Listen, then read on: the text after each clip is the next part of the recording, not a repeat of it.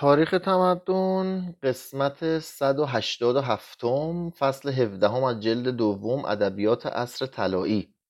اوریپید این قسمت نمایشنامه ها همچنان که جیوتو یا جوتو مسیر آینده نقاشی ایتالیا را در آغاز تحریخت و رافائل با روحی آرام هنر را مقهور و به کمال فنی مبدل ساخت. و میکلانج این تطور را با آثاری که از نبوغی آزرده سرچشمه می‌گرفت کمال بخشید همچنان که باخ با نیروی شگفتانگیز راه وسیع موسیقی نو را گشود و موتسارت صورت آن را با سادگی خوشاهنگ کامل ساخت و بتوون با آهنگ هایی که عظمتی نامتعادل داشت این تطور را به نهایت رساند. بر همین وجه آسکیلوس با شعر محکم و فلسفه خشک خود راه را گشود و حدود درام یونان را معین ساخت. سوفوکلس با موسیقی موزون و فلسفه آرام خیش به آن صورتی آراسته و منظم داد و اوریپید با آثاری که از احساسات تند و شک پرآشوب وی منشأ می گرفت تحول این هنر را به سوی کمال رهنمون گشت. آسکیلوس واعظی بود چون پیغمبران بنی اسرائیل سختگیر. سوفوکلس هنرمندی کلاسیک بود که به ایمانی در هم شکسته تمسک جست اوریپید شاعری بود رومانتیک که چون بر اثر فلسفه شورید خاطر شده بود هرگز نمی توانست اثری کامل پدید آورد. این سه کس در کتاب مقدس هنر یونان جای صحیفه اشعیا کتاب ایوب و سفر جامعه را داشتند. اوریپید در سال و بعضی گویند که در روز جنگ سالامیس به دنیا آمد. شاید ولادت وی در همان جزیره ای که پدر و مادرش بنا بر روایات از حجوم مادها بدان پناه برده بودند اتفاق افتاده باشد. پدرش در شهر فیلا در آتیک صاحب مال و نفوذ بود و مادرش نیز از خاندانی شریف برخواسته بود. گرچه آریستوفان چین توزانه می‌گوید که مادر وی دکان بقالی داشته و در خیابان میوه و گل میفروخته است. اوریپید پس از چندی به سالامیس رفت و در آنجا به زندگی پرداخت زیرا که سکوت و تنهایی کوهزار و مناظر گوناگون دریای نیل فام آن را دوست می داشت افلاطون آرزو می کرد که درام نویس باشد و فیلسوف شد. اوریپید می‌خواست که فیلسوف شود درام نویس شد. استرابون می‌گوید که وی دوره تعلیمات آناکساگوراس را به پایان رساند. از پرودیکوس نیز تعلیم گرفت و با سقراط چندان دوستی داشت که برخی از مردم بدگمان شده میپنداشتند که در نمایشنامه های وی دست سقرات نیز در کار است. افکار سوفستاییان در آموزش وی مؤثر افتاده بود و از طریق او به صحنه تئاتر دیونوسوس راه یافت. اوریپید ولتر دوران روشنگری یونان شد و در ضمن درامهایی که برای تکریم و تعظیم خدایان به روی صحنه می آمد با اشارات و کنایات بنیان شکن به ستایش عقل پرداخت. در دفاتر دیونوسوس 75 نمایشنامه به نام اوریپید ثبت است که اولین آنها دختران پلیاس در سال 455 و آخرینشان و کی در 406 نمایش داده شد. از این تعداد فقط 18 درام کامل و قطعاتی از سایر درام ها بر جای مانده است. نمایشنامه های عمده اوریپید تقریبا به این ترتیب به نمایش در آمدند آلکستیس 438 مدعا 431 هیپولوتوس 428 آندروماخه 427 هکابه حدود 425 الکترا حدود 416 زنان تروا 415 ایفیگنیا در تاریس حدود 413 اورستس 408 ایفیگنیا در آوسیس دوباره 406 بکی دوباره 406 موضوع اصلی در همه این تراژدی ها افسانه های باستانی یونان است ولی در خلال سطور اشارات و کنایات شکاکانه و اعتراضآمیزی گاه نهفته و خجولانه و گاه آشکارا و گستاخانه به گوش می‌رسد. در یکی از این درام ها یون بنیانگذار نامدار اقوام یونیایی با معمایی مواجه شده است. بنابر گفته قیبگوی آپولون پدر زوتوس می باشد ولی بر خودش معلوم می شود که فرزند آپولون است و در میابد که مادرش را نخست آپولون فریفته بود و بعدا او را به زوتوس داده بوده است. یون از خود می‌پرسد که چگونه ممکن است که خدای بزرگ دروغ بگوید؟ در تراژدی هرکولس و آلکستیس فرزند مقتدر زئوس و آلکمنا به صورت مردی باد پرست و خوشخلق تصویر شده که اشتهای گارگانتوا و عقل لوی شانزدهم را داراست. قهرمان قولاسای یکی از افسانه های قرون وسطایی که اشتهای عظیم داشته است. رابله در داستان هجونگیز گارگانتوا و پانتاگروئل او را موضوع قرار داده است. تراژدی آلکستیس داستانی است که در آن خدایان برای ادامه بخشیدن به عمر آدمتوس شاه فرای در تسالی گفتند که باید کس دیگری به جای وی بمیرد. زن او آلکستیس میپذیرد که در این راه قربانی شود. و در یکصد سطر با شوهر خود وداع می کند آدمتوس نیز با شکیبایی بزرگوارانه به سخنان وی گوش می دهد سپس آلکستیس را به گمان آنکه مرده است بیرون می‌برند. ولی هرکولس مجلس باده‌گساری را ترک گفته با مرگ جدال می کند و آلکستیس را از چنگ او رها می سازد و زنده بازگشتش می دهد. برای فهم این نمایشنامه باید دانست که اوریپید زیرکانه کوشیده است که مزهک بودن این افسانه را جلوگر سازد این چهارمین نمایشنامه بود که در سال 428 جزو درام های اوریپید نمایش داده شد شاید مقصود بیشتر آن بوده است که یک درام نیمه ساتیریک باشد تا یک تراژدی نیمه کمدی. رابرت براونینگ در منظومه ماجرای بالوستیون با سادگی فراوان خود مقصود ظاهری این اثر را مقصود اصلی پنداشته است.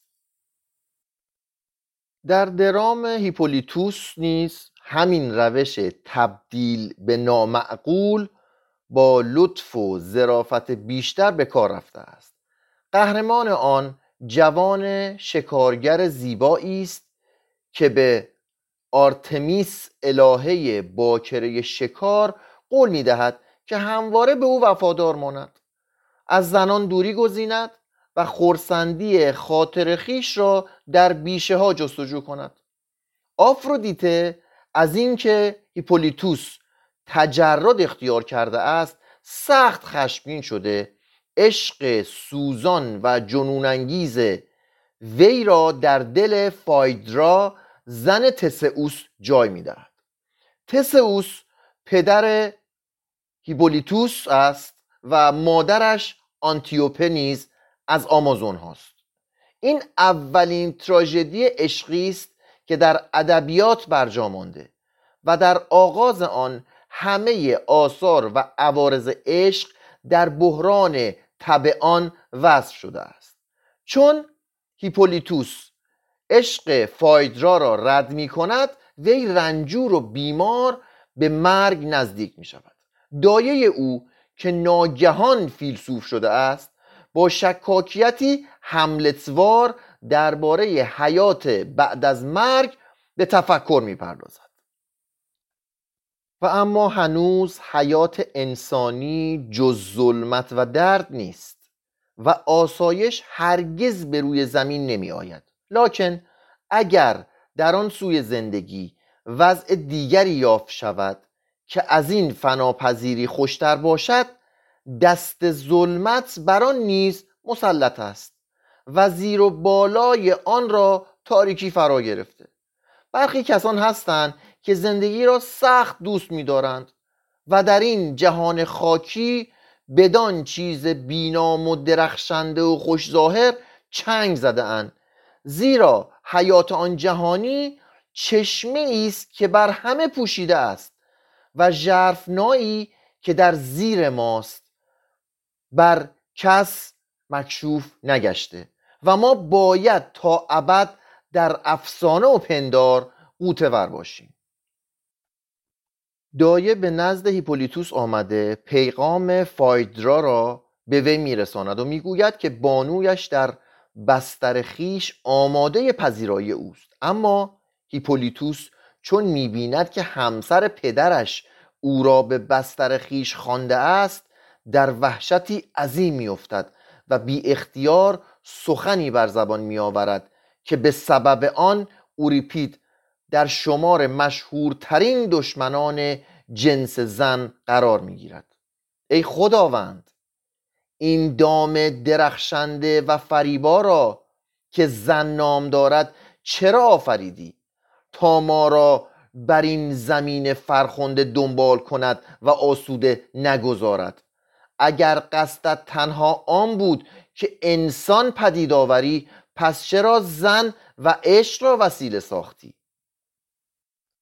فایدرا از درد عشق میمیرد و شوهرش در دست وی نامه ای مییابد که در آن نوشته شده است که هیپولیتوس وی را فریفته بوده. تسئوس دیوانه‌وار از پوسیدون خواستار می شود که هیپولیتوس را هلاک گرداند. هیپولیتوس ادعا می کند که بیگناه است لکن کسی سخنش را نمیپذیرد و تسئوس او را از کشور خود بیرون میراند. هنگامی که گردونه هیپولیتوس از کنار دریا میگذرد یک شیر دریایی از امواج بیرون آمده او را دنبال می کند اسبان گردونه میرمند. گردونه را واژگون می‌سازند و هیپولیتوس را که در بند افتاده است به روی تخت سنگ ها می‌کشند تا بدنش پاره پاره می شود هیپولیتوس یعنی کسی که اسبها او را از هم دریده اند. گروه خواننده در اینجا به بانگ بلند سرودی را می‌خوانند که بیشک آتن را به وحشت افکنده است. ای خدایانی که وی را به دام افکندید من نفرت و تحقیر خود را بر چهره شما میافکنم.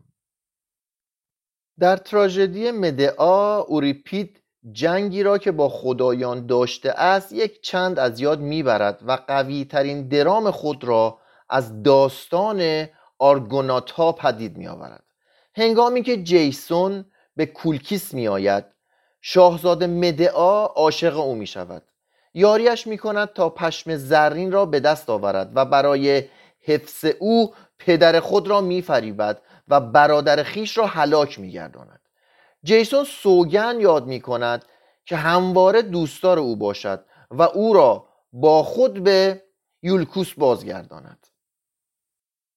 پادشاه یولکوس که پلیاس نام داشت خود وعده داده بود که تاج و تخت خود را به جیسون بسپارد. در اینجا مدعای وحشی طبع وی را با زهر می‌کشد تا سلطنت یولکوس به جیسون برسد.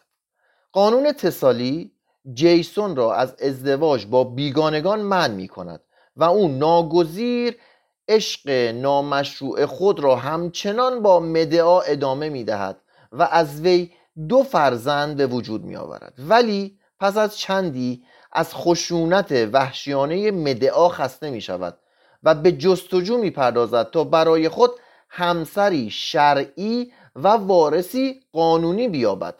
از این روی از دختر کرئون پادشاه کورینت خواستگاری می کند کرئون او را به دامادی خیش میپذیرد و مدعا را از آنجا دور می سازد مدعا در حالی که بر خطاهای خیش می اندیشد یکی از برجسته ترین اشعاری را که اوریپید در دفاع از زنان ساخته است می‌خواند. در بین موجوداتی که بر روی زمین میرویند و خون در جسمشان میریزد زن بوته است که از همه زخم دیده تر است. ما باید هرچه زر گیر آورده ایم بدهیم و عشق مردی را بخریم زیرا آن را برای چنین روزی اندوخته ایم و از این راه جسم خود را فرمانبردار وی سازیم. اینجاست که دندان زهراگین شرم را حس می کنیم و از همه بدتر که هیچ نمی‌دانیم که این فرمانروا را چگونه کسی خواهد زن در خانه خود هرگز شیوه ای نیاموخته است تا با آن مردی را که در کنارش میخسبد به سوی آرامش و صفا رهبری کند. زنی که پس از رنج فراوان شیوه این کار را بیاموزد و روشی در پیش گیرد که مرد از او سیر نگردد و یوق خود را بیرحمانه سنگین نسازد نفسی که می‌کشد فرخنده و مقدس است. وگرنه بهتران است که مرگ را خواستار شود. اگر مرد در درون خانه از دیدن چهره زن خیش خسته گردد از خانه بیرون می رود و در جایی نشاتانگیزتر آسایش قلب خود را پیدا می کند اما زن منتظر می ماند و آرزوهای خود را تنها به یک روح وابسته می دارد و مردم می‌گویند که تنها مردان با جنگ روبرو می شوند و زنان در پناه خانه می نشینند و از هر خطری در امانند. چه دروغ خنده انگیزی! برای من سپر در دست با جنگ های آنان روبرو شدن سه بار آسانتر است تا کودکی را در شکم پروردن. سپس در پی این صحنه داستان دهشتناک انتقام گرفتن او آغاز می شود برای رقیب خیش چند جامه میفرستد تا وانمود کند که از وی کینه در دل ندارد. اما زمانی که شاهزاده کورینتی یکی از آن جامعه ها را به تن می کند ناگهان آتش می‌گیرد و نابود می شود کرئون دو فرزند خود را می کشد که دختر خیش را نجات دهد ولی او نیز در آتش هلاک می گردد مدعا دو فرزند خود را می کشد و با جسد بیجان آنان در برابر جیسون ظاهر می شود گروه همسرایان با سرودی فیلسوفانه به درام پایان می دهد زئوس در آسمان گنجینه های فراوان دارد و از آنجا مقدرات شگفتانگیز نصیب آدمیان می سازد مقدراتی فراتر از مرزهای بیم و امید و فرجام چنان که ما انتظار داریم نخواهد بود و راهی در پیش است که به اندیشه هیچ کس نیامده است. در اینجا چنین روی داده است. محور تراژدی های دیگر اوریپید اغلب داستان جنگ ترواست تراژدی هلن بر اساس همان داستانی است که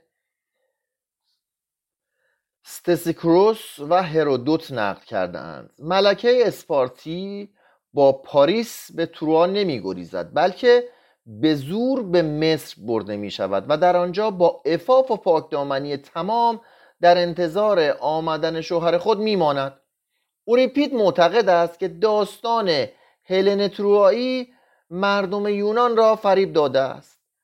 این درام نویس در تراژدی ایفیگنیا در آولیس داستان قربانی کردن آگاممنون را غالب قرار داده.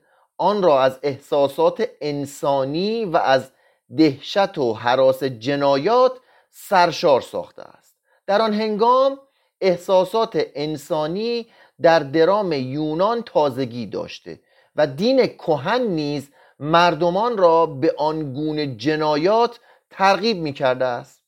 آسکیلوس و سوفوکلس هر دو این داستان را به نمایش درآورده بودند ولی با پیدایش این درام درخشنده نو نمایشنامه های آنان فراموش شد. ورود کلیتایم نسترا و دخترش با رقتی که خاص اوریپیده است توصیف شده.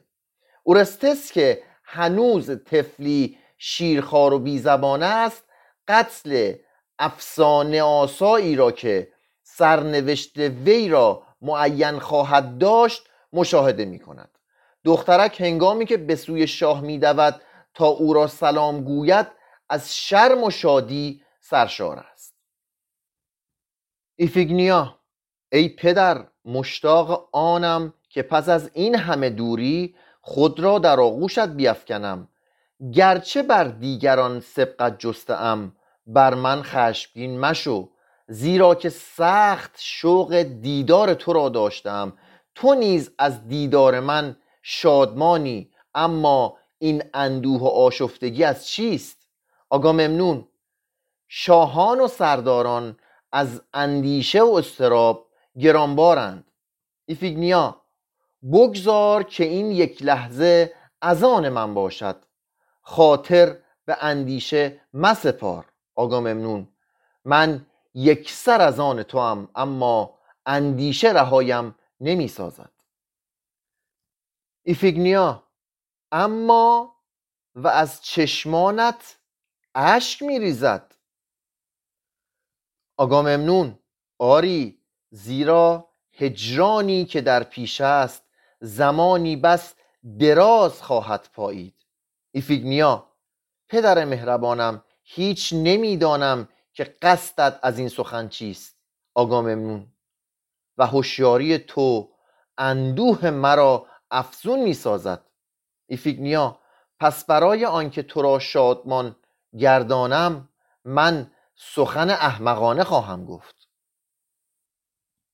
هنگامی که آکیلس در جمع حاضر می شود ایفیگنیا در میابد که وی از داستان ساختگی ازدواج خود با او بیخبر است.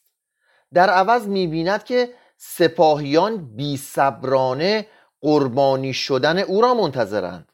ایفیگنیا خود را بر پای آگاممنون افکنده با لابه و زاری نجات جان خیش را خواستار می شود من نخستین فرزند تو بودم و نخستین کسی که تو را پدر خواند و بر زانویت نشست من بودم. ما در زندگی شادمانی های بسیار به یکدیگر داده ایم و تو با من چنین می کنی آیا من تو را در خانه شوهری بزرگوار چنان که شایسته توست شادمان و نیکبخ خواهم دید و من در پناه ریش تو که اکنون به تزرع در آن چنگ زده ام آشیان گرفته ام پاسخ می گفتم ای پدر به هنگام پیری و ناتوانی تو را در خانه خیش به مهر خواهم پذیرفت. و با پرستاری تو محبتهای فراوانت را جبران خواهم کرد. گفتگوی ما بدین گونه بود و من آن را نیک به یاد دارم. اما تو فراموش کرده ای و اینک قصد جان من داری. کلیتایم نسرا آگا ممنون را از اجرای این مراسم وحشیانه من می کند و سخنان تهدیدآمیزی بر زبان می آورد که چندین تراژدی در آن نهفته است. مرا مجبور مساز که بر تو خیانت ورزم. سپس آکیلس را برمیانگیزد که ایفیگنیا را از مرگ نجات بخشد ولی ایفیگنیا خود تغییر رأی داده از گریختن امتناع میورزد. ای مادر چون در کار خیش میاندیشم نکته ای بر خاطرم گذشت. که با تو در میان می نهم و خود بر آن سرم که بمیرم و آرزویم آن است که این کار با شکوه بسیار انجام پذیرد و اندیشه های ناشایست را از خیش راندم. سراسر یونان عظیم و مقتدر بر من نظر دوخته است. تنها منم که می‌توانم او را یاری کنم کشتیهایش را به راه اندازم. فروگیا را از میان برگیرم. دختران یونان را در روزگار آینده از دستبرد بیگانگان حفظ کنم و نگذارم که دزدان و تبهکاران آنان را از خانه های نیکبختیشان بایند و پس از آنکه گستاخی پاریس به کیفر رسید هلن را شرمنده گردانم. من تنها با مرگ خیش بدین پیروزی ها دست خواهم یافت و نامم چون کسی که به یونان آزادی بخشیده است فرخنده و جاوید خواهد ماند. هنگامی که سربازان به ایفیگنیا نزدیک می شوند وی اجازه نمی دهد که کسی دست به سویش دراز کند و خود با پای خیش به قربانگاه می رود در تراژدی هکوبا جنگ به پایان رسیده و یونان بر تروا استیلا یافته است و پهلوانان پیروز در کار تقسیم غنایمند هکوبا زوجه پریاموس پادشاه مقتول تروا جوانترین فرزند خود پولیدوروس را با گنجینه هایی از طلا به نزد پولیمنستور پادشاه تراکیا میفرستد. پولیمنستور که از دوستان پریاموس بوده است به گنجینه پولیدوروس طمع می کند او را کشته و جسدش را به دریا می افکند پیکر بیجان پسرک با امواج دریا به ساحل می آید و از آنجا نزد هکوبا برده می شود و در این وقت روح آکیلس بادها را از وزیدن باز می دارد و نمی‌گذارد که کشتی های یونان به سوی میهن رهسپار گردند. از این روی یونانیان ناگزیر می شوند که پولیکسنا زیباترین دختر پریاموس را در این راه قربانی کنند. تالتیبیوس از جانب یونانیان به رسالت نزد هکوبا می رود تا دخترک را از او بستاند. اما هنگامی که بیچارگی و پریشان روزگاری زنی را که اندکی پیش از آن شهبانوی ترا بوده است می‌بیند اشعاری بر زبانش میگذرد که نمودار همان شک اوریپیدی است. ای زئوس من چه توانم گفت؟ آیا بگویم که تو آدمیان را در زیر نظر داری؟ یا بگویم که ما بیهوده گمان می‌کنیم که خدایانی هستند و از این وهم و پندار باطل است. و در میان مردم آنچه حاکم است تنها صدفه و اتفاق است. بخش بعدی این درام مرکب زنان تروا را نمایش می‌دهد. این تراژدی در سال 415 اندکی پس از آنکه آتنیان ملوس را ویران ساختند در 416 به نمایش درآمد.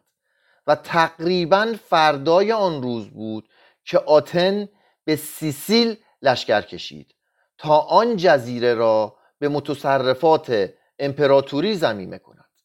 قتل عام ملوس و جهانخارگی وحشیانه آتن در حمله به سیراکوز اوریپید را وحشت زده ساخت و به او جرأت داد تا در شمار خواستاران پرشور و مؤثر صلح درآید و پیروزی جنگ را از نظرگاه مغلوبان تصور کند و در ادبیات قدیم بزرگترین نکوهشنامه جنگ را به وجود آورد.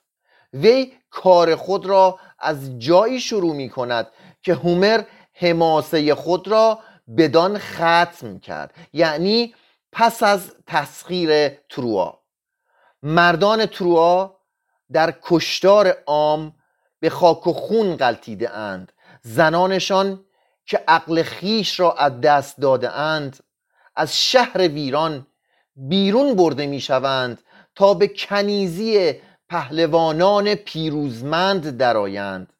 هکوبا با دخترانش آندروماخه و کاساندرا وارد می شود